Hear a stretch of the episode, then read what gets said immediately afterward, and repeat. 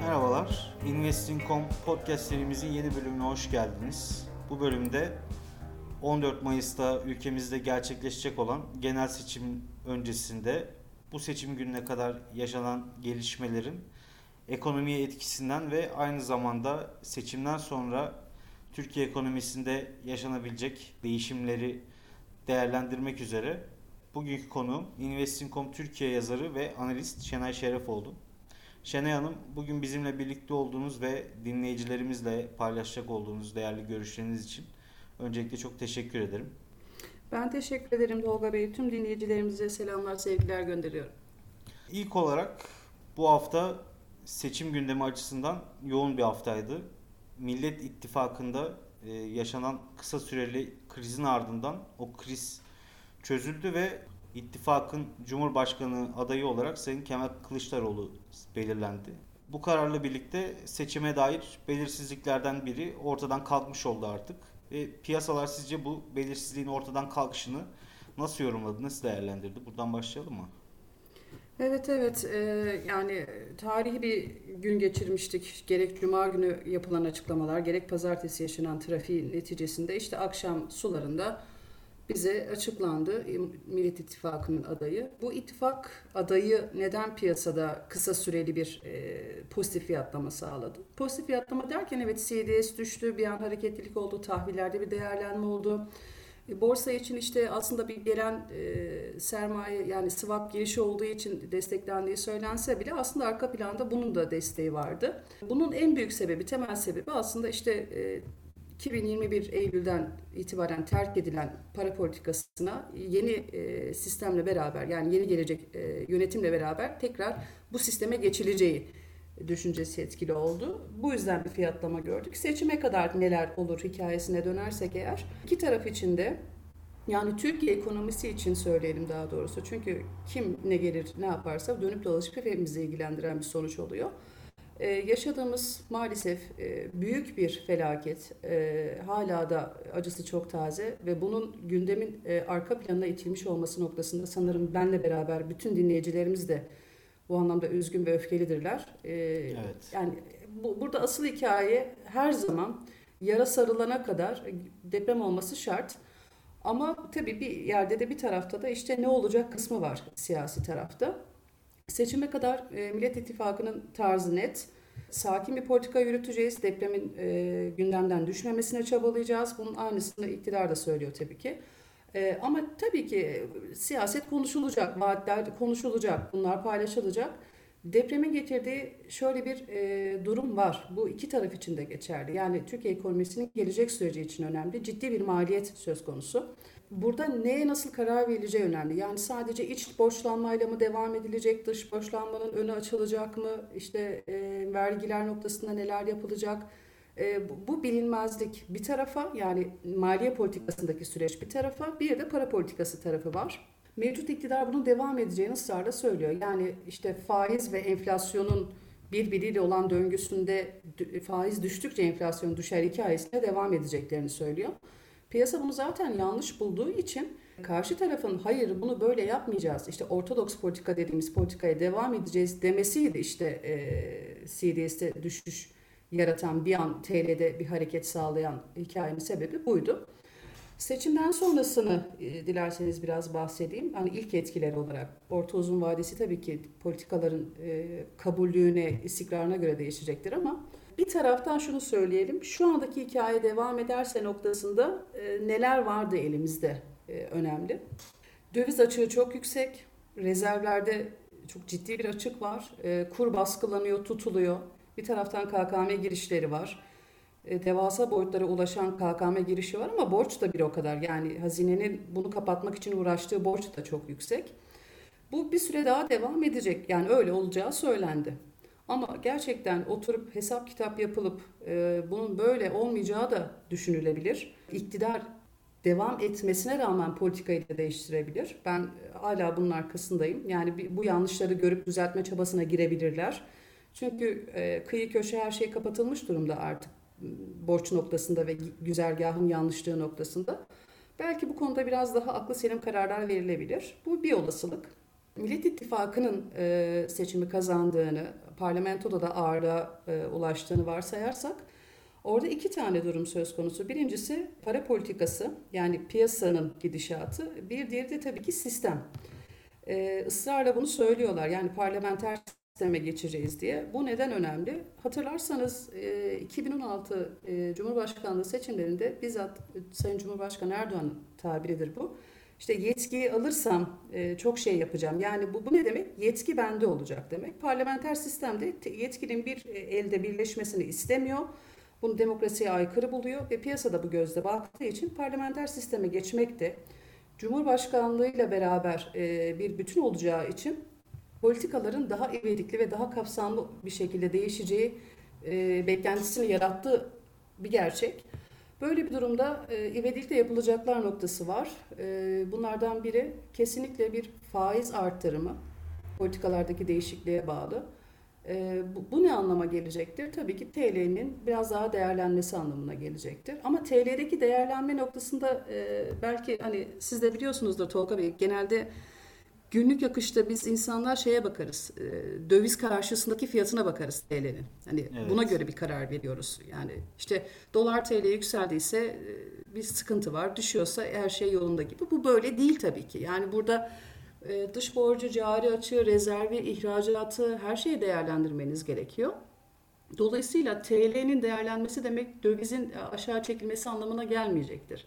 Sadece bir istikrar, bir hakikaten güven ortamının sağlanması çok önemli. Bu orta uzun vadede tabii ki TL'nin değerlenmesi anlamına geliyor ama ilk etki olarak da belki dövizde bir miktar geri çekilme görebiliriz ama burada da şu çok önemli. Yani döviz şu anda gerçek seviyesinde mi ki bunun altına inecek ya da e, o tutulma, o muhafaza edilme kısmı bırakıldıktan sonra aslında e, yükselişin mi sadece biraz önü kesilecek ilk etki olarak?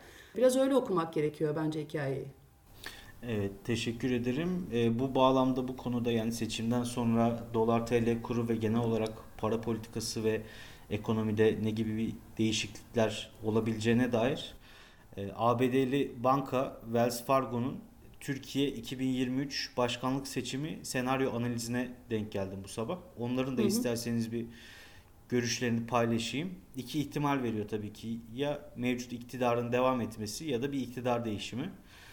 Ee, ilk senaryoda iktidarın devam etmesi durumunda kısa vadede seçime kadar Türk lirasının istikrarlı bir şekilde devam etmesini ve 19 civarında yani seçim sonuna kadar ya da 2023'ün ikinci çeyreğinin sonuna kadar 19 civarında seyretmesini bekliyorlar. Politika faizlerinin düşük seyretmesinin muhtemel olduğunu ve düzenli döviz müdahalelerinin de bu süreçte e, liraya istikrar kazandırabileceğini söylüyorlar. Uzun vadede ise e, döviz rezervlerinin azalması ve para politikasının yönünün değişmesi değişmemesiyle birlikte e, Türk lirasının 2023'ün ikinci yarısı ve 2024'te değer kaybetmesini bekliyorlar. E, burada da 2023'ün dördüncü çeyreğinin sonu ya da yıl sonunda Türk lirası dolar Türk lirası kurunun 19.50'ye ve 2024 ortasında da 20'ye doğru trend etmesini bekliyorlar.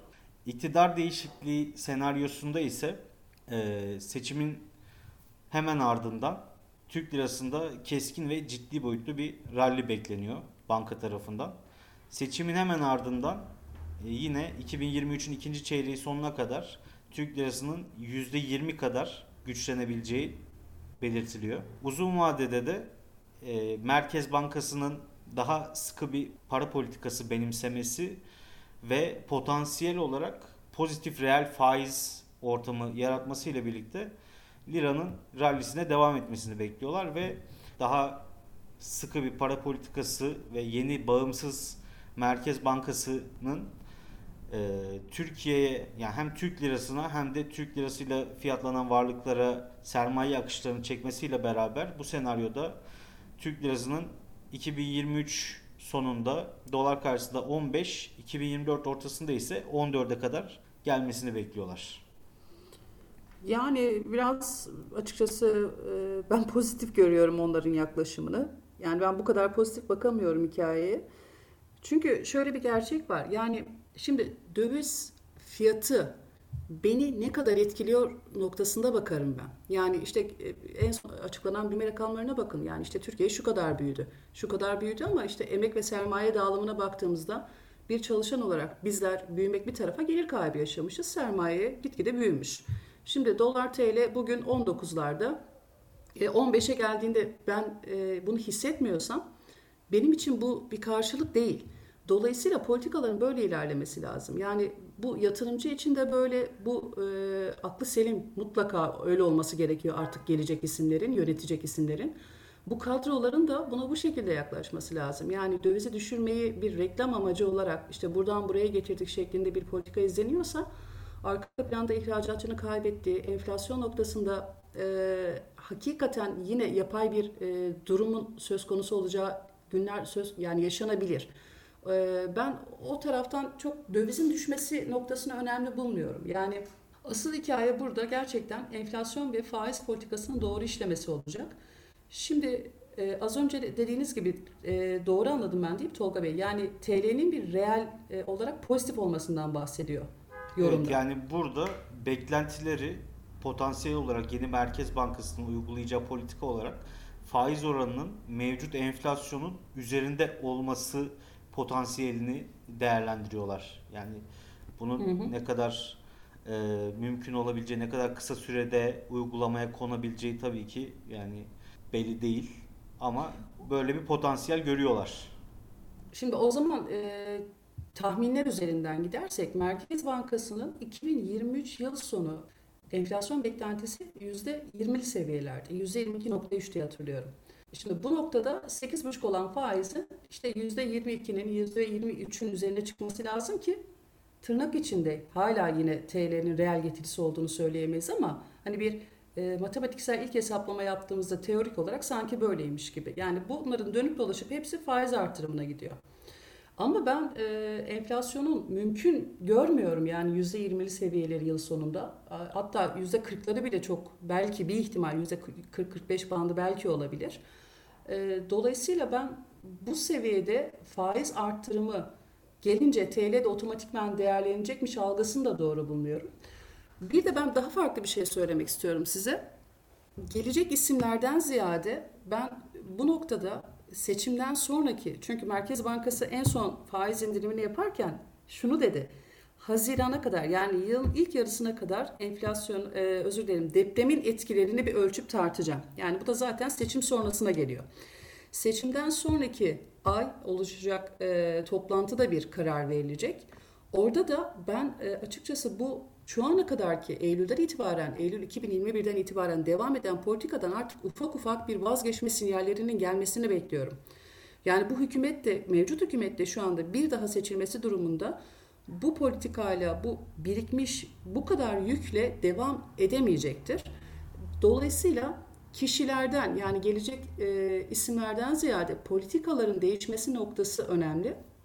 Eğer politika değişikliğine giderse CDS düşmeye devam eder. Dövizde dalgalanma olur. Çünkü şu andaki bu e, Eylül'den beri gelen bu yataylık, kaç aydır oluşan bu yataylık daha gerçekçi fiyat akışına ilerleyebilir. E, yabancı gelişi bu noktada önemli olacaktır güven verilirse. Bence bu taraftan bakmak lazım ama 15 ya da 14 seviyelerini çok iyimser buluyorum ben açıkçası. Yani burada ihracatçıyı da ezerler. E, hakikaten burada işin ucunda KKM'nin maliyeti de var madem böyle olacaksa. Çünkü o zaman öyle bir durumda İvedik'le KKM'yi devre dışı bırakmaları da gerekecektir. Evet, teşekkür ederim. Bir de tabii ki dolar TL kurunun hani bir yanında Türk lirası ve işte Türk ekonomisinin yansıması varken diğer yanda da doların kendisi var ve dolar da e, son günlerde biraz hareketliydi. İsterseniz bir ABD'de yaşanan son gelişmelere de bakalım. E, bu hafta ABD Merkez Bankası Fed Başkanı Jerome Powell e, önce Senato'da ardından Temsilciler Meclisi'nde iki konuşma yaptı ve e, bu konuşmalar piyasalar tarafından biraz sert algılandı. Jerome Powell konuşmasında verilerin, ekonomik verilerin yukarı yönlü sürprizli ya da sert bir şekilde gelmeye devam etmesi durumunda 50 e, bas puanlık artışlara geri dönülebileceğini söyledi. Senato'da yaptığı konuşmada Demokrat Senatör Elizabeth Warren kendisini biraz eleştirdi. Yani bu tarz sert faiz artışlarının işsizlikte ciddi bir artışa yol açabileceğini ve insanların hatta hayatlarıyla oynadıklarını söyledi. Yaklaşık bu politikalar sonucunda işsiz kalması öngörülen 2 milyon insana hani bu kararı nasıl açıklayacaklarını sordu. Jerome Powell da yani hiçbir şey yapmamaları durumunda bütün Amerika'nın sadece o 2 milyon insan değil bütün Amerika'nın yüksek enflasyondan ciddi bir şekilde zarar göreceğini söyledi ve hani bunu yapmak zorunda olduklarını belirtti bir noktada. Bu açıklamaların ardından aslında çok düşük olan 22 Mart'taki e, komite toplantısı öncesinde 50 bas puan artış ihtimali düşük fiyatlanıyordu ve konuşmalar ardından %80'in üzerine kadar çıktı. Bunu nasıl değerlendiriyorsunuz? Yani Powell'ın söyledikleri yeni bir şey değil. Yani e, ama piyasanın şöyle bir şeyi var. Yani bunu sanırım daha önceki yayınlarımızda da birkaç kere ifade ettik. Yani evet. piyasa iyi görmek istiyor. Ee, en ufak bir iyi hareketi çok büyütüyor. Kötüyü de olabildiğince çabuk unutma derdine düşüyor. Yani Şubat'ın ilk toplantısı 2 Şubat'taki toplantıdan itibaren söylemde hiçbir değişiklik yok. E, ve veriler de bu söylemlerle birleşerek ilerliyor. E, piyasada şimdi bunu nereye kadar reddedebilirdi? En sonunda reddetti, reddetti ve karşısında Powell dedi ki yani ben buradayım, reddedemezsiniz. Hani böyle bir gerçek var dedi. E, piyasa buna kızdı. Sonra ertesi gün tabii daha yumuşatılmış olarak ifade edildi ama aslında daha yumuşak değil. Yani olanı daha sakin, daha detaylı bir şekilde açıklamaya başladı. Duruş çok net bu konuda. Yani biz e, Merkez Bankası olarak fiyat istikrarını sağlamak asıl hedefimiz. Bunun yanında e, istihdam piyasasını, iş gücü piyasasını da desteklememiz gerekiyor. İnsanları çalışarak, para kazanarak e, hayatına devam etmeleri noktasında biz üzerimize düşeni yapmak zorundayız diyor. E şu anda bir yüksek fiyat var. İnsanların alım gücü düşük. Yani eleştiri, hükümet kanadındaki eleştiri şuradan geliyor. Tamam yani iyi kötü zorlanıyorlar ama e, siz bunu yapmaya devam ettiğinizde bu sefer hiçbir gelirleri olmayacak. Daha da zorlanacaklar. Paul da diyor ki yani biz bunu bu şekilde devam ettirmezsek e, daha büyük krizler yaşanacak. Şimdi e, Aralık'la Şubat arasında yani bu yaşadığımız son iki aydaki durum şu. İyiye doğru giden, zirveden biraz artık yavaşlama sinyalleri veren enflasyonda artık artışlar e, biraz var, hareketlenmeler var. Bu sadece Avrupa, affedersiniz ABD için geçerli değil. Diğer ülkelerde de bu hareketleri görmeye başladık. Bunun sebebi de şu, inişli çıkışlı bir süreç yaşanacak ve bu düz devam eden bir yol değil. Yani ben işte 75'ten 50'ye indim, 50'den 25'e indim böyle devam edecek değil. Hayır veri ne diyorsa bunu yapacağız diyor. Son veriler yüksek geldi. E biz de bunu bir oturup düşüneceğiz. Gayet açık anlaşılır bir anlaşıl e, ifade. Şimdi toplantı 22 Mart'ta. 22 Mart'tan önce yarın istihdam açıklanacak, gelecek hafta enflasyon açıklanacak. Bu iki veri de şu anda piyasa için çok önemli. Yani yarınki veride istihdam yine yüksek gelmeye devam ederse oradaki hava koşulları Ocak içinde iyiydi, Şubat içinde iyi olup işte şu anda beklenti 200 binin üstünde bir e, data. Bu sağlanırsa işsizlik işte %3.4 gibi yani 1969'dan sonraki en düşük seviyeler. Bu sağlanmaya devam ederse ya da 3.4'ten 3.5'a gelmişse ki bu da çok düşük. E, ücretlerde çok ciddi bir hareketlilik yaratacak kadar da değişim olmadığı sürece bu şu ana kadar 22 Mart toplantısında 50 bas puan için alanın var demek. Üzerine enflasyon açıklanacak.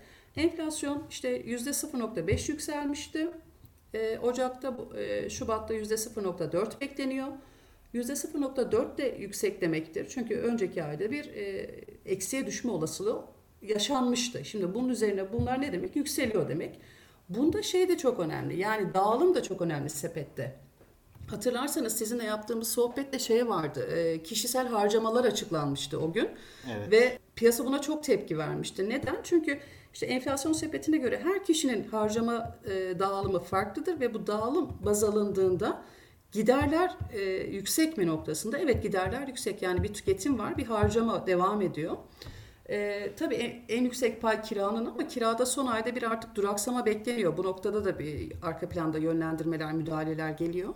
Kiranın payı yüksek olacak, gıda yüksek olacak, enerji düşmeye devam etmiş olacak ama dönüp dolaşıp enflasyondaki hareketlilik devam ediyorsa ve eğer Powell e, Fed'in adına konuşarak hani biz verilere bakarak karar veriyoruz diyorsa e, Mart'ta 50 bas puan olasılığı şu anda %80. Bu hafta başında %20'lerdeydi. Yani e, tutarlılık işte buradan geliyor. Yani ben veriye göre hareket ediyorum demesi bu. E, ama sonraki aylar tabii Mart toplantısı şu anlamda çok önemli olacak. Hani e, bu dalgalanmaların devam etme olasılığı varsa bir sonraki toplantıda da yüksek faiz arttırma olasılığı olabilir. Nihai faiz korkulan %6'lara kadar çıkar mı? Bu artık ertelenen 2024'e ertelenen faiz indirimleri işte bu sefer 2024'ün ilk çeyreği mi, ilk yarısı mı nasıl olacak, nasıl konuşulacak? İşte bu varlık alımlarına ne zaman nasıl e, hareketler başlayacak? Bunlar biraz daha takip edilecek hikaye. Evet aslında yani çok güzel özetlediniz bir süredir yani uzun süredir verilere dayalı hareket ettiklerini söylüyorlar aslında ve e, burada ya bu konuda netler ama e, piyasa sizin dediğiniz gibi daha iyimser kalmak için ya da böyle iyi haberlere tutunmak için biraz e, uğraşınca bir anda bir hani gerçekliğin yüzlerine çarpması belki biraz olumsuz etkiliyordur ya da belki burada bu açıklamaların bir sürpriz olarak algılanmasının sebebi de belki şey de olabilir. Geçen hafta sanırım Atlanta Fed Başkanı Rafael Bostic yaptığı açıklamada o da hani yaz aylarında faiz artırımlarını artık bitirebiliriz demişti. Bu da hani iyi yönlü bir habere hemen böyle piyasalar bir tutundu.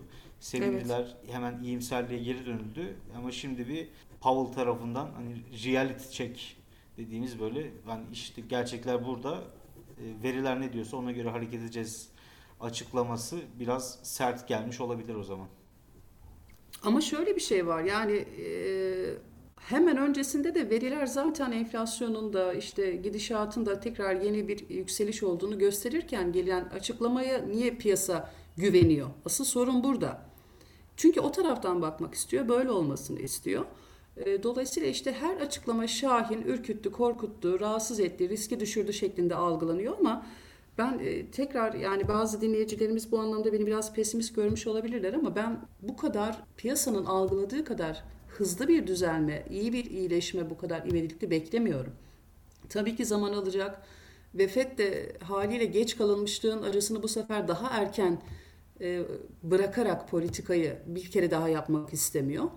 Doğru okumak lazım. E, Mart'ta 50 bas puan olasılığı çok büyük oranda fiyatlandı ama ben Mart'taki 50 bas puandan ziyade enflasyonu artıran dinamikler noktasında Fed'in ne kadar kaygılı olduğunu merak ediyorum. Yani çünkü işte e, gıda fiyatları aslında 11 aydır düşüyor baktığınızda ama gıda enflasyonu yükselmeye devam ediyor. E, enerji fiyatlarının düşmüş olması iyi bir şey ama bu sefer e, ülkeler kiraya müdahale edemiyorlar. Oradaki yükselişe müdahale edemiyorlar. E, evet. E, tüketim çok yüksek. Tüketim yüksek, enflasyonu tetikliyor. Gelir kaybı azalmasın diye ücretler artıyor. Bir sarmal olmadığı söyleniyor ama biz bayağı da bir sarmalın içindeyiz. Bunu görüyoruz yani. Ben Fed'in her şeye rağmen e, buraya kadar gelinmişken aceleci davranmayarak e, daha sabırlı, daha sakin ilerleyeceğini düşünüyorum. Temmuz'a kadar devam edebilir faiz artışları. Temmuz'dan sonrası için bir tekrar e, yani yaza doğru da enflasyonun biraz daha yavaşlama durumu söz konusu olabilir. Bu biraz ikinci yarıdan itibaren Fed'in elini rahatlatabilir. E, ilk çeyreği zaten kötü geçiriyoruz. İkinci çeyrek için de yani şu andaki görünüm çok da pozitif değil. Yani Fed'in Fed'e olan beklenti anlamında söylüyorum piyasaların gözünde. Ee, evet bu süreçte hem Amerika'dan gelen verileri takip edeceğiz Fed'in atabileceği adımlar konusunda. Aynı zamanda tabii seçim yaklaştıkça kendi gündemimize de yoğunlaşmış olacağız. Oradaki gelişmeleri de takip edeceğiz ve muhtemelen önümüzdeki bölümlerle sizinle birlikte yine bu gelişmeleri de değerlendireceğiz. Ee, Şenay Hanım bugün programımıza katıldığınız için çok teşekkür ediyorum. Çok güzel değerlendirmeleriniz için. Ben teşekkür ederim Tolga Bey. Dinleyen herkese tekrardan selamlar, sevgiler gönderiyorum. Bugünkü podcast bölümümüzün de sonuna geldik. Hepinize biz dinlediğiniz için teşekkür ediyoruz. Bütün bölümlerimize Spotify, Apple ve YouTube kanallarımızdan ulaşabilirsiniz. Ee, bölümlerimize dair bütün görüşlerinizi ve sorularınızı da hem web sitemiz ve uygulamamızdaki destek bölümlerinden hem de sosyal medya kanallarımızdan bize iletebilirsiniz. Haftaya Cuma günü bir sonraki bölümümüzde görüşmek üzere. İyi günler.